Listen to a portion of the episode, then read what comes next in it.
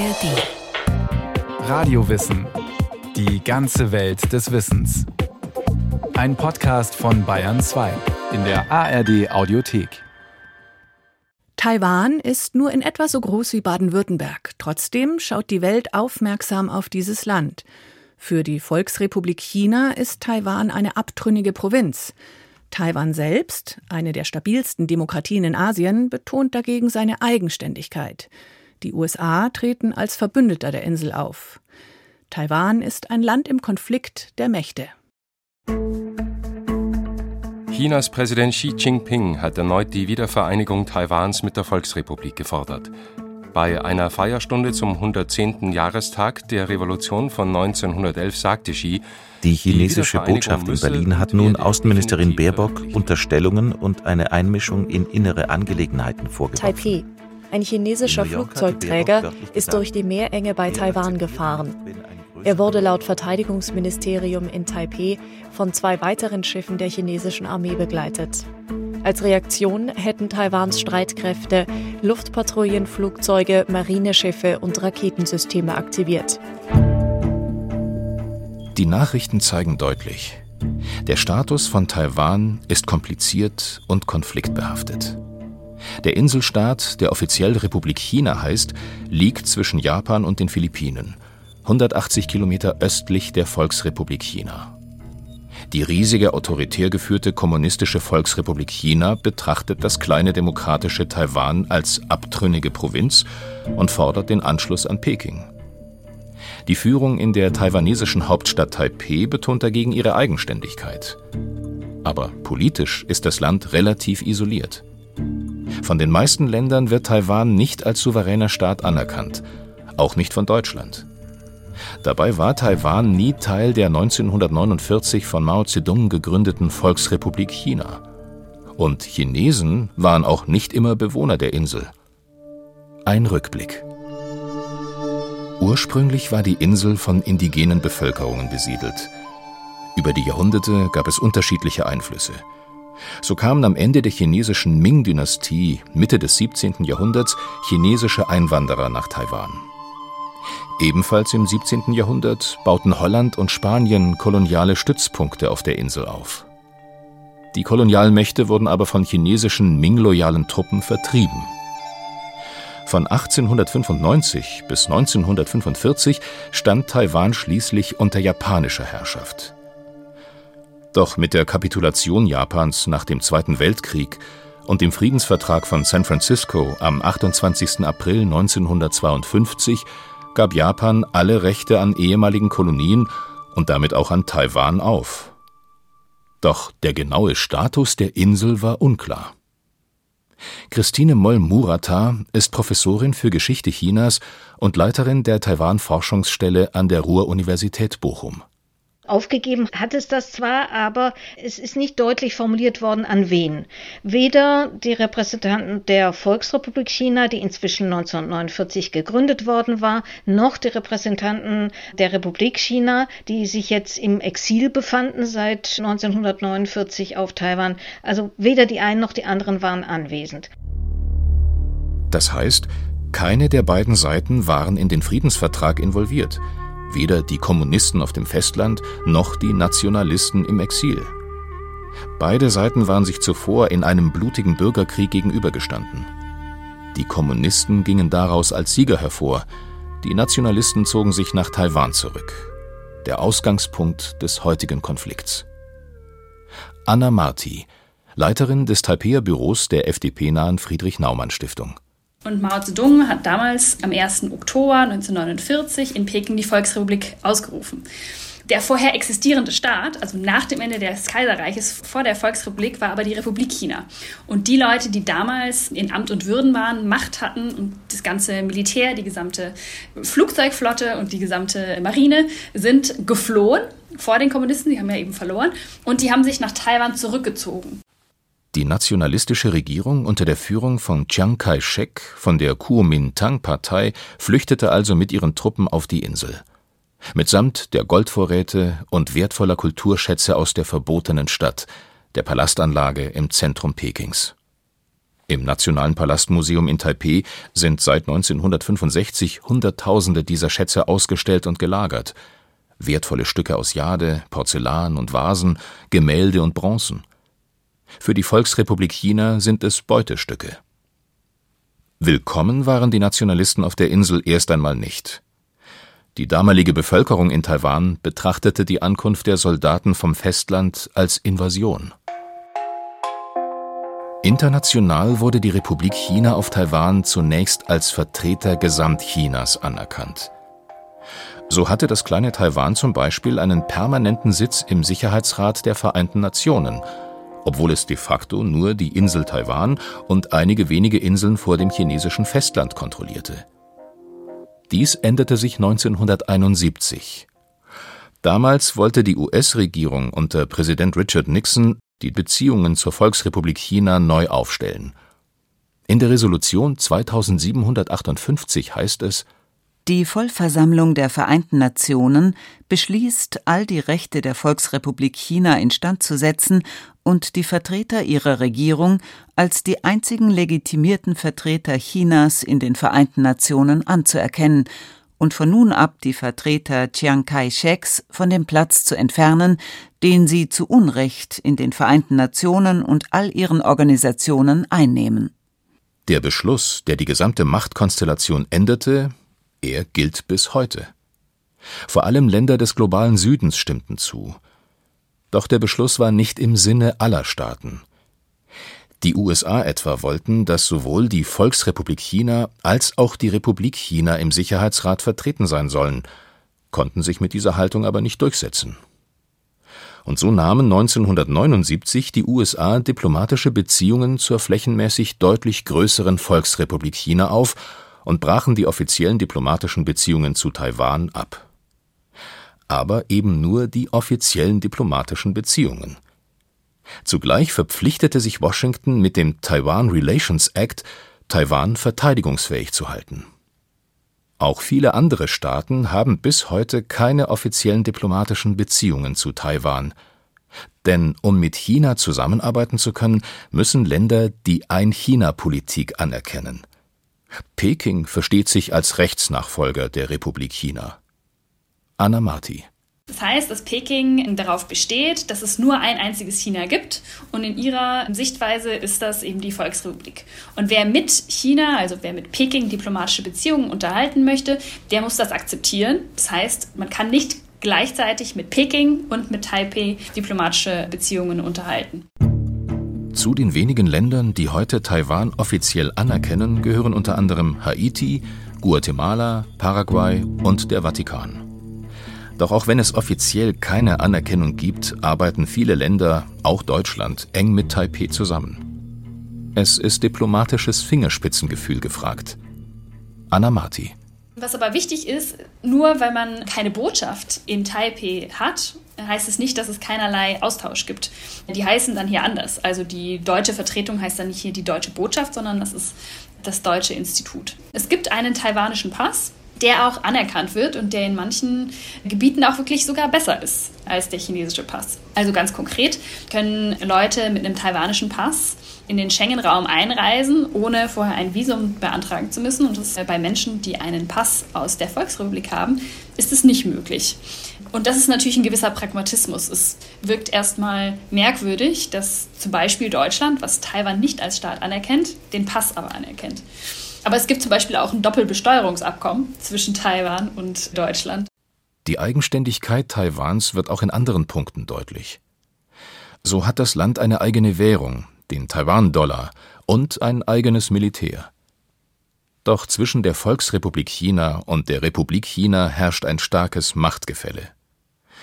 Das Militär von China zählte 2023 rund zwei Millionen aktive Soldaten – das Militär von Taiwan rund 170.000. China ist Taiwan in militärischer Hinsicht über alle Waffengattungen hinweg deutlich überlegen. Der Status Taiwans ist also seit Jahrzehnten umstritten. Die politische Kluft zwischen der Republik und der Volksrepublik China tief. Beide Seiten beharren auf ihren Positionen. Die Führung in Peking betrachtet das 23 Millionen Einwohner zählende Taiwan welches im Vergleich zu den 1,4 Milliarden Menschen auf dem Festland winzig ist, als Teil der Volksrepublik. Peking strebt eine Wiedervereinigung an und droht mit einer militärischen Eroberung der Insel, sollte sich Taiwan als unabhängig erklären. Immer wieder gibt es militärische Machtdemonstrationen. Chinesische Kriegsschiffe patrouillieren regelmäßig in der Nähe der taiwanesischen Küste. Flugzeuge verletzen den Luftraum. Oder es werden, wie im Sommer 2022, bei Manövern Raketen abgefeuert und stürzen in der Nähe der Insel ins Meer. Kurz zuvor hatte die damalige Vorsitzende des US-Repräsentantenhauses Nancy Pelosi Taiwan trotz Warnungen aus Peking besucht.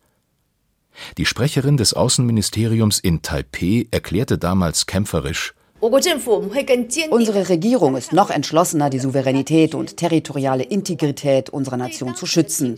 Angesichts des aktuellen Szenarios wird unsere Regierung nicht nur ihre Selbstverteidigungsfähigkeiten aktiv stärken, sondern auch enge Beziehungen zu gleichgesinnten Ländern wie den Vereinigten Staaten pflegen. Gemeinsam werden wir die auf Regeln basierende internationale Ordnung verteidigen, eine weitere regionale Eskalation vermeiden und gleichzeitig die Sicherheit der Straße von Taiwan sowie die die Freiheit, die Offenheit, den Frieden und die Stabilität in der indopazifischen Region energisch schützen. Das Engagement der USA für Taiwan hat vor allem geopolitische Gründe. Die Insel im Pazifik ist ein Land im Konflikt zweier Atommächte, China und den USA. Die USA hat zudem wichtige Militärbasen im Pazifik. Anna Marti die USA haben große Militärstützpunkte in Japan und in Guam und da sind auch wichtige Teile der Pazifikflotte, zum Beispiel auch der Flugzeugträger, die zum Teil dann hier auch durch die Taiwanstraße fahren, in sogenannten Freedom of Navigation Routen. Also ganz konkret bedeutet das, dass man da durch die Taiwanstraße durchfährt, um eben zu zeigen, dass das ein internationales Gewässer ist und nicht, wie von der Volksrepublik beansprucht, ein nationales Gewässer. Eine Eroberung Taiwans durch China wäre ein weiterer Schritt für die Großmachtambitionen Pekings, denn dies würde dem Land zu mehr Macht im Pazifik verhelfen. Nach dem russischen Angriff auf die Ukraine befürchten Beobachter, dass China auf ähnliche Art und Weise versuchen könnte, Taiwan zu erobern. Spätestens seit Peking die Demokratiebewegung in Hongkong niederschlagen ließ, ist klar, dass die Volksrepublik auch vor Gewalt nicht zurückschreckt. Die USA als Schutzmacht beliefern Taiwan deshalb mit Waffen. US-Präsident Joe Biden bezeichnete es als Verpflichtung, Taiwan zu verteidigen. Wie dieses Engagement außer Waffenlieferungen genau aussehen könnte, ließ er offen. Die Bochumer Taiwan-Expertin Christine Moll-Murata Natürlich gibt es auch wirtschaftliche Interessen der USA, aber in erster Linie ist es eben geopolitischer Art. Und das hat ja eben auch mit dem Verhältnis von USA zu China zu tun. In letzter Zeit, also seit den letzten fünf, sechs Jahren, spricht man von Decoupling, also von einer Loslösung oder von einer Entflechtung der amerikanischen Wirtschaft von der chinesischen Wirtschaft. Und da spielt eben Taiwan eine wichtige Rolle. Ein militärischer Konflikt hätte massive Auswirkungen, auch auf die Weltwirtschaft. Das kleine Taiwan, die Insel ist etwa so groß wie Baden-Württemberg, gilt als Tigerstaat Südostasiens, also als eine besonders dynamische Wirtschaft. Zwar taucht Taiwan wegen seines unklaren Status meist nicht in offiziellen Rankings auf, doch mit einem geschätzten Bruttoinlandsprodukt für 2023 von knapp 800 Milliarden US-Dollar liegt Taiwan weltweit etwa auf Platz 20. Besonders wichtig für viele Branchen ist vor allem die Chip- und Halbleiterindustrie. Dort ansässige Unternehmen wie die Foxconn Technology Group oder die Taiwan Semiconductor Manufacturing Company Limited produzieren Elektronik- und Computerteile, Chips und Halbleiter unter anderem für Marken wie Apple, Nintendo, Microsoft und Sony. Anna Marti von der Friedrich-Naumann-Stiftung in Taipeh. Es ist ganz klar, die Welt ist abhängig von diesen Chips, die hier in Taiwan produziert werden. Und wenn die Lieferketten unterbrochen werden oder wenn es zu einem größeren Konflikt kommen sollte, dann wäre die Weltwirtschaft insgesamt betroffen. Nicht nur wegen den Chips, aber natürlich auch wegen den Routen, den Schiffsrouten, die hier auch in nächster Nähe vorbeigehen und die im Falle eines Konfliktes da natürlich betroffen wären. Es mag erstaunlich klingen, Trotz des politischen Konflikts mit Peking hat Taiwan enge wirtschaftliche Beziehungen mit der Volksrepublik. Die Volksrepublik China ist Taiwans größter Handelspartner.